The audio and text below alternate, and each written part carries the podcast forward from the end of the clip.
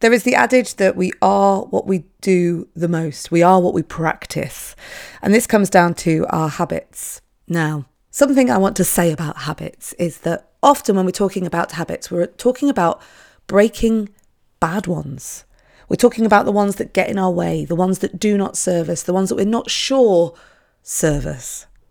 But these are our tendencies, these are the things that we're built on, these are the experiences that we've had, and these are the coping strategies that we've put in to get there. And some of them are there for a reason. For example, one of the habits I've got into over the last few years is waking really early in the morning. And there are times when I think, oh gosh, I'm really tired. Why am I up so early?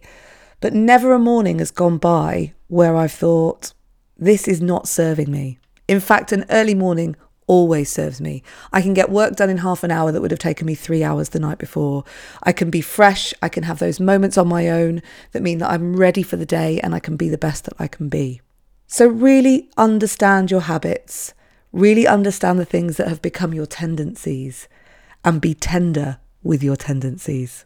This is your everyday positivity from the Volley Network. My name's Kate Cocker. I'll be back tomorrow and on Sunday with a journal prompt. And in fact, if you want to get together and hang out with some of the everyday positivity community, then we will be getting together tomorrow, 5 o'clock UK time, 12 o'clock Eastern time, 9 a.m. Pacific time. You can find out all about it in the Facebook group, Everyday Positivity with Kate Cocker. You're looking for the Everyday Positivity Hangout, and we're going to be talking about getting in some good habits around rest and recharging and sleep, just so that you can be great for the people that you love.